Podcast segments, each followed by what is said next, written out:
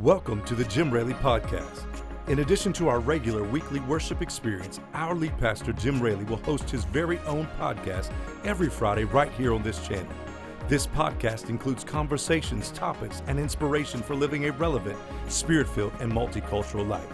Thanks for joining us, and you are now listening to the Jim Raley Podcast. Hey everybody, Jim Raley here. I'm excited to take just a couple minutes and talk to you about the anointing. Coming to you right from my house here in beautiful Ormond Beach, Florida. I want to tell you that the Lord has really laid on my heart the fact that you need a fresh oil anointing. David said in Psalms 92:10, I have been anointed with fresh oil. You have battles for today. You need anointing for today. David said, I have fresh oil anointing. I don't want you to try to fight today's battles with yesterday's oil. God's got anointing for you today. Now, we want to understand what the anointing is. We talked a little bit about it last podcast. The anointing is God's endowment and it's in His endorsement. In other words, hey everybody, Jim Raley here. I'm excited to talk to you today about the anointing.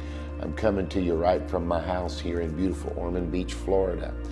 I felt in my spirit that we just really need to take some time and talk about this because David said in Psalms 92:10, I have been anointed with fresh oil. I feel like some of you are in battles, some of you are in seasons where you need a fresh oil anointing. Don't try to fight today's battle with yesterday's oil. We've already learned what the anointing is. The anointing is God's endowment and it's God's endorsement. In other words, when God publicly chose someone, He endorsed them by the anointing. The anointing was their endorsement, not their crown, not their throne, not their opportunity, not our denomination, not our affiliation. Our real endorsement is God's anointing, but it's also God's endowment. What does that mean? That means if God calls you to do something, He's going to give you the power to get it done. So you be encouraged, my friend. God has fresh anointing for you today. But here's the real question. What does the anointing do? And we're going to talk a little bit about that today and over the next few podcasts. Number one, I want you to understand this. The anointing promotes the flesh and it demotes the spirit. In John 3, John the Baptist saw Jesus, and here's what he said about Jesus. He said, He must increase and I must decrease. John said, He's got to become more and I've got to become less. Never think the anointing is about you. Never think your anointing is about your opportunity to grandstand and show people how great you are. No.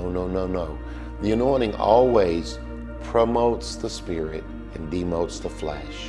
It'll promote Jesus. It'll promote the agenda of Jesus. It'll promote the heart of Jesus. It'll promote the plan of Jesus. It'll promote the promise of Jesus. And it'll demote the flesh. Your anointing has to glorify God. Your anointing has to magnify the Lord. The anointing is so powerful because when it comes to enable you to do what God has called you to do. And when you do what God has called you to do, God is going to get the glory. Let me tell you something. When pride walks in, God walks out. No one that flows continuously in pride is going to maintain the anointing in their life because the anointing promotes the things of the spirit and it demotes the flesh. I'm in a season in my life where I can no longer stand strutting preachers and empty altars. I'm not happy to see preachers that strut around and act like they're all that, and I don't want to be critical, but I want to be transparent. Our anointing is not for us to strut around. Our anointing is not for us to grandstand. Our anointing is not to make us better than anyone else. Our anointing comes to us to promote the plan and the agenda and the heart of God. I want to tell you that even in your day-to-day life, the anointing comes to you so that you can live victoriously, so that you can live joyfully, so that you can live being greatly used by God. But in every way that the anointing comes to you, you need to be giving God the glory, giving Him the honor, and giving Him the praise. I believe there are people under the sound of my voice right now that God wants to usher in a fresh oil anointing to you, but He wants to be able to trust you with that anointing because the anointing will cause you to be able to do things that you could not do by yourself. Everything is better with the anointing on it. When I was growing up, there was this margarine that was called Blue Bonnet or Blue Bonnet butter or margarine, I can't remember. But the catchphrase when I was a little boy was this: everything is better with Blue Bonnet on it. And I want to tell you something. Everything, man of God, woman of God, is better with the anointing on it. Preachers preach better. Singers sing better. Deacons deek better. Come on, somebody. Everything is better with the anointing on it. Ask God to anoint you to do your job. Ask God to anoint you to be a good mother. Ask God to anoint you to be a great father. Ask the Lord to anoint you, if you're in ministry, to do work that glorifies Him. John had quite a following. John had so many people, John the Baptist, who thought he was all that. But listen, when John caught a glimpse of Jesus, John said, He's got to increase and I've got to decrease. He said, He's the great one. This is all about Him. I want to encourage you. Receive a fresh oil anointing today. I believe God will take you further than you've ever dreamed. I believe that God will open doors for you that can blow your mind. I believe God can empower you by the anointing to overcome every adversary, to defeat every enemy, and win every battle. But here's the key. That anointing comes to you, not so that you can be lifted up or exalted. Now, listen, the anointing will create platforms. The anointing will open doors. The anointing will prepare the way. But in the end, it is not about us. It is not about our boasting. It is not about our opportunity to say we are all that. No, the anointing comes so that we can glorify Jesus. I just feel led in my spirit.